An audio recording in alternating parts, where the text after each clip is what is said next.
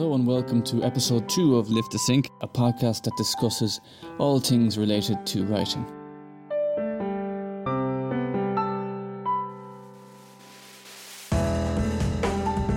I'm Paddy Dotterty, and first of all, I'd like to thank everyone who listened to the first episode and spread the word about the show online. And of course, a special thanks to all those who submitted their work to the podcast. I really enjoyed reading everything, and I can honestly say that each submission gave me something to think about. In the end, the story that's going to feature in this week's episode is called Forget Me Not by Monica Wang. So, big congratulations to Monica, and more on that later. First, I'd like to discuss something that's been on my mind. I read somewhere that reading makes you more empathetic. Uh, is this really true? I've been wondering lately what it is I get out of reading because it's become something that I do compulsively. Sometimes I find myself anxious to finish a book just so I can start the next one, no matter how enjoyable the one I'm reading actually is. Uh, I guess my point is that it's starting to feel less like a passion and, more like a, an addiction. Uh, I don't know how I benefit from all this reading. Like, I used to have political and moral convictions as a younger person, and now I'm hopelessly confused and approaching apathy the more I read on these issues, the more ignorant I feel about them, or the more their complexity and inscrutability discourages me from forming opinions. There are some subjects that require more lifetimes than I can afford to live. That's why I'm not sure whether reading has made me more empathetic, rather, more detached and passive, a more sophisticated voyeur, perhaps. I consume history, philosophy, and literature as entertainment. Art is supposed to represent life, enhance our experience and understanding of it, but surely not outshine it. Yet at times I find myself utterly obsessed with its representation and indifferent to the very thing itself. I can honestly say that the world reaps nothing from my enlightenment, if you will. I think I'm just a sucker for a good sentence. And now for our featured story in episode 2. Forget Me Not by Monica Wang is a story of someone coping with loss. I was struck by its dark humour and the almost parasitic nature of the protagonist as she travels from home to home, sort of insisting that her friends ignore their own problems and, and only reckon with her loss. I found this an intriguing defense mechanism and it's very well articulated in this story. So, again, big thank you to Monica for submitting. Forget Me Not by Monica Wang. Grieving alone was dull work. This thought plagued Rui some time after Ben's passing. It was also a waste. She had so much wisdom to share now with so many friends she'd forgotten during her marriage. Rui was having tea with Yvonne for the second time this week. She would have dropped by every day this month had Yvonne kept her kitchen better stocked and talked less about her own problems. She was talking now. Rui waited. Yvonne paused and looked at her. Forgive and forget, said Rui. She said more after that. She couldn't remember her words later on, but she felt she had spoken well. Her greatest advice to Yvonne was In the grand scale of life, what mattered infidelity? Wasn't it better that Stan came back to her every time, rather than leaving for good with his colleague? Or, as Ben did, in death. At least Yvonne wasn't alone. Rui didn't have to be alone the following week either.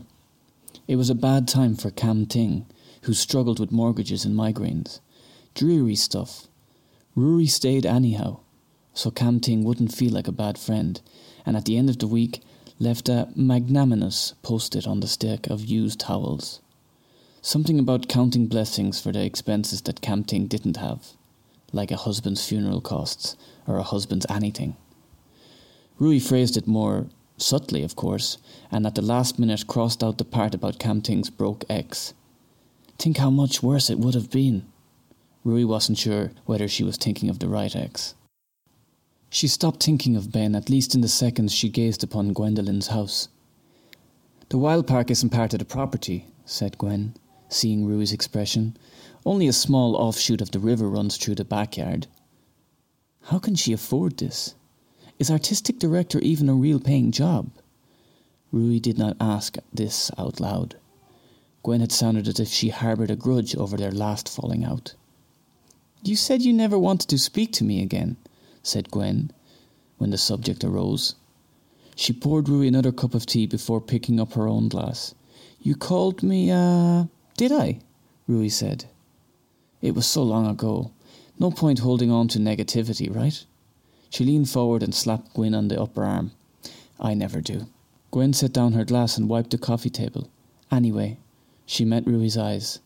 I wanted to say, I figured you weren't up to phone calls and emails then, but now I can say it in person. I'm so sorry about Ben. Are you doing all right? How are you holding up? Oh, just barely, said Rui. But friends keep me busy. I thought actually this week I could catch up with you here. If you'd let me know sooner. Gwen looked distressed. This week isn't the best for me. My mother has. You have so much room. How much could I take up? Rui laughed. Then she looked solemn. Gwen, don't make me stay in the house where my husband died. Gwen felt sorry, confused too, as she recalled hearing about Ben's fishing accident. Before she found a response, Rui moved on. How did you do so well with yourself? Look at this place. At the start, I was sharing this house with other artists, Gwen said. Amazing. You know, I could use some of that. Rui fluttered her fingers in the air. Hippie artist magic myself these days. It wasn't magic. My sister and I put a lot of work into the gallery. Your sister? interrupted Rui. Didn't her husband also pass away a few years back? How did she get over that? At dusk, a solitary figure crossed Gwen's backyard and entered the wild park. Rui, shivering, in a crumpled cotton dress from the back of her friend's closet, held out a lantern before her at waist level. She stumbled. The lantern, also Gwen's, contributed more bulk than light, and its iron handle chafed her palms. Her hair, now loose, caught on most of the branches she passed. All were necessary to the magic, Gwen had said. Near the stream, she set down the lantern by a clump of blue flowers. For the past several hours, she had spoken of Ben, of problems with her aging body. She only ever remembered her own and Ben's birthdays, but she figured Gwen was old enough to empathise. And of her years of friendship with Gwen, though she couldn't recall anything in particular from those years. What mattered was that her listener remembered their shared past. And Gwen likely had, for by evening time she agreed to make magic for Rui, magic that would change her life. For this, Rui needed ninety nine sprigs of forget me nots, no two from the same plant. After the first six, she felt her knees shaking. She wondered if it was the magic kicking in or just her lack of exercise. At thirty forget me nots, the forest transformed into a bluish haze. Fifty, sixty. She kept forgetting the number and recounting with stiff hands. Her legs no longer felt the autumn chill. Insects drawn by the lamplight stayed to sting her bare arms and face. When she pulled the ninety-ninth forget-me-not out of the dirt, root system and all, Rui forgot all things but one. She didn't know why she was kneeling by herself in the dark, in the cold, in what appeared to be a park. She got to her feet, straggly weeds falling from her lap and grasp. Under the moonlight, she saw only faint outlines of the stream. Rui's mouth opened. The water reminded her of her loss. Nothing reminded her of anything else. She had been alone for ninety nine days. She would be alone forever.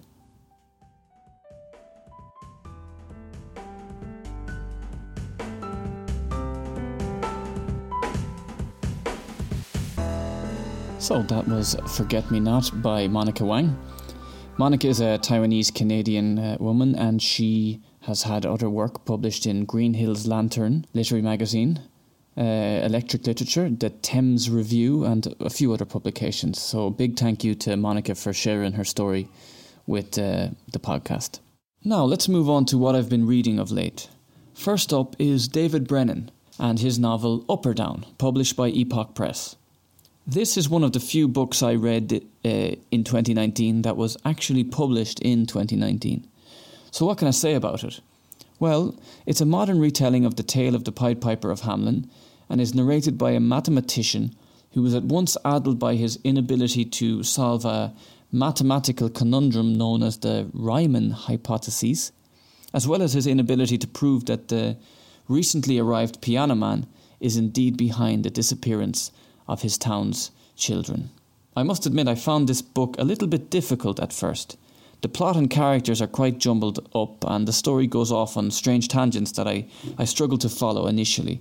I think because I was reading it in search of a kind of linear narrative, which isn't exactly what you're going to get. Uh, however, once I stopped reading for, for plot or for story and started reading more for voice, I began to enjoy this novel so much more. It really is a lyrical feast. The character is so beautifully drawn, plagued by feelings of guilt, doubt, and failure, yet driven with some vague notion of redemption and revenge. He's an outsider who would love to be accepted by his townspeople, but ultimately would never compromise himself in order to do so. It's a hard novel to summarise or even critique, but it really has to be read to be believed. Um, I just want to read to you a short passage from the book that just it's among many, but it's just to give you a little sample of what you can expect because I think it will it'll give you a better idea of uh, of how how great the writing is in this book. Man is on the way out. Mark my fucking words, says Morley as he grabs another lamb. We is losing the taste for the things we don't want to do. But we all got to do things we don't want to do. Sure, isn't that growing up, Professor? Isn't that what being human is all about? I do not disagree. I wallows in these moments and lose myself to the trappings of me mind, brimming and boiling am I, like a pot of water, piping hot, into the movements of clarity so bright that I thinks I might go blind. In these moments I forget the ever present din of the primes, and what a relief it is to be away from them. We are like lovers who have been tied together for too long, wallowing in each other's dirt and disease. Our love has soured to hate, and all the spectrums in between. Though also present is the fear that my existence will be nothing without their shadow behind me, I is alone, I is lost, I is the detriment, I is the foul odour that rots the carcass of an abandoned beast, cast out on the roadside, covered in the juices of death and all her ilk. Some day you might understand this place I'm talking about, for we all, yes, we all go through this in one form or another. Every man will know despair, every man will witness death and rebirth and like cycles of a great big engine. Yes, we will be crushed by the wheels and buried in the cogs. Yes, our juices may only provide lubrication for something much greater than ourselves. Then so be it. Accept this role and be glad of your sacrifice. What more do you expect? Who promised you such things? What great liar filled your mind with such nonsense? Wicked, wickedness. You cannot and will not escape them. You should turn round right now and instead of running from them, embrace them as if they were long lost brothers. Yes, wickedness, divinity, sleeping in the wings, hustling in the stars, whispering to the windows of the soul of souls.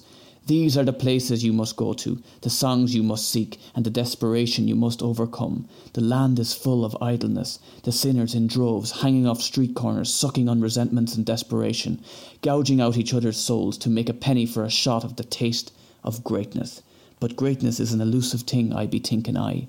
Yes, greatness be hard to come by. You want a shot at that, you got to be willing to saw off your arm, and there's not many have the stomach for that. So here's to your greatness, right before you, well within your reach, but what you got to do to get it is what you least want to do. All the things you wished for, gotten and lost, pile up upon you with a great weight, till the very act of breathing becomes difficult. Greatness then is wishing for more, despite your joints crumbling and your muscles tearing. Yes, I hears you. Greatness is not without its flavour of madness. Yes, and here I am, rambling on about greatness, and I afraid to go into Nolan's shop since the time Mulligan led me down the corridor and betrays me to the piano man. I knows I, I've always been a coward.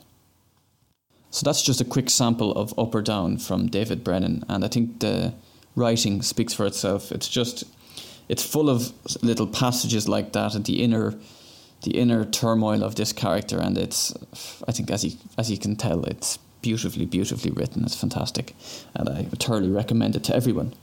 And the other writer that I've been reading recently, and this is someone I've kind of discovered or rediscovered over the last uh, year or so, is Jennifer Johnston. Uh, I first came across her writing when I was 12 or 13 years old, and my brother was doing uh, How Many Miles to Babylon for the Leaving Cert. I remember picking it up and reading it in a matter of days. And this book has always kind of been in the back of my head ever since I read it, and especially since I started writing. myself because there's this description of a piano teacher in the opening pages that has kind of haunted me for my entire life. I think it's because it was the first time I really noticed what writing was and what writers were actually doing. So I'm going to give you a little sample. It goes like this. There was also the piano teacher who used to come down once a week on the train from Dublin. I remember little about him except for his ineffectiveness as a teacher and the reason for his going. My mother would come into the drawing room towards the end of each lesson and sigh restlessly from her chair, fretted by my lack of progress. He was a nervous man who became almost insane in her presence. His hands would shake, and he would begin to tear distractedly at dark stains of hardened food that decorated the front of his jacket as he watched me play. The drawing room smelt of apple wood and turf, and in the autumn, the bitter end of the year smell of chrysanthemums, which stood in pots massed in one of the deep bay windows, shades of yellow, gold, bronze, and white, like a second fire in the room. The black ebony case of the Steinway Grand reflected the flowers, the music teacher was ridiculously out of place. He rose and approached my mother, bowing at her as he crossed the floor. Masses of golden birds flew in gigantic curves on the blue carpet under his sad shoes. It must have been autumn, because the smell of the flowers and his words are tangled together in my mind. Yes, ah, yes, he comes along very nicely, the little fellow. You do notice, yes, progress. I feel, I do hope you are being. His faded eyes twitched as he spoke. His finger picked and picked. Soon I thought silently, there will be a hole. Satisfied, he bent low over her as she spoke the word. She moved her head slightly away from him. Oh, yes, progress. Of a kind, I suppose. She waved him away with her hand, and he straightened up. I sat at the piano unmoving. I had developed the technique of listening to a fine art. I could become at will as still and visible as a chair or a bowl of flowers. Such a deal of your talent, Mrs. Moore, has rubbed off on um the, the little fellow. Overcome suddenly by the thought of the stains, he spread his grey long fingers over the front of his coat. Like two very dead starfish on a beach, I played an arpeggio softly, and my mother waved her hand towards the door. Your train, Mr. I mean, you mustn't miss. No, no, of course not. Well, he paused and looked around the room, as if he were trying to memorize it for use during his darker days. I'll be on my way, so. Time and, oh, trains wait for no man. He bowed once more to my mother. She smiled with her lips, but her eyes passed him by. He turned to me. And you, young fellow me lad, till Tuesday. Mind your practice now. He moved towards the door. Suddenly I felt some sort of emotion towards him. I no longer remember what it was. I slipped off the chair and followed him out of the room and across the dark back hall. In the semi darkness, he reached out with a hand and squeezed my shoulder gently. Such a beautiful woman, God love her. So. Words failed him. What a lucky little fellow, me lad, you are to have a beautiful mammy like that. Have you a coat? I pulled with both hands at the brass doorknob, and the door came open, letting in the east wind. Some letters fluttered on the long mahogany table, and shocked flames twisted for a moment out of the grate, and then recovered their equilibrium. Coat? No, no coat, sonny. He gave a little laugh. I never feel the cold. A lie, I thought. He was a man, I'd have said, who had never felt warm in his life, or well, or momentarily gay. He stepped bravely out into the evening and bowed once more before going down the steps. That was an excerpt from How Many Miles to Babylon by Jennifer Johnston. Not long ago, I saw an interview she gave around the time that she received her Lifetime Achievement Award from Impact. She was talking about what it felt like to find out that there were other people out there, people who had nothing to do with her, that thought she could write. She went on to say that finding that audience was more exciting to her than the birth of her first child. And the interviewer felt the need to stop her and say, Hold on, is that, is that an expression or is that true? To which she just looked at him with a baffled look upon her face and said, It's true. And uh, I think I fell in love with her a little bit more when I heard her say that. The fact that she would so openly admit that this personal goal meant that much to her. And that's probably why she is such a great writer, that she actually literally loves writing more than she loves her family. I've been going through her back catalogue recently, and so far, she hasn't written a bad book. They are all so accomplished, dark, melancholic, and utterly readable. The Captain and the Kings is a masterpiece. It's as good as any other Irish novel that's ever been written. And there's others ones as well, such as The Old Jest and Fool's Sanctuary, and of course the How Many Miles to Babylon, which I've already read from. Uh, and I, I, like to think of Jennifer Johnston as being a little bit unsung.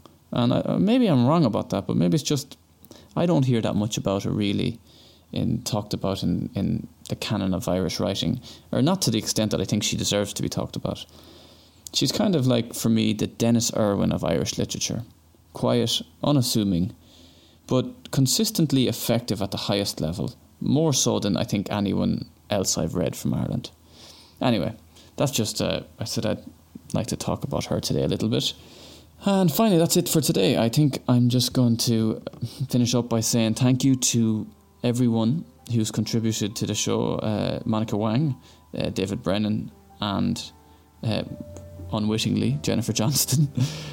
and uh, uh, I'll be back to you guys with episode three very soon. Just keep an eye on my Twitter uh, profile to see when I'll be open for submissions, but it won't be long. Okay, thank you and enjoy whatever the hell you do with yourself.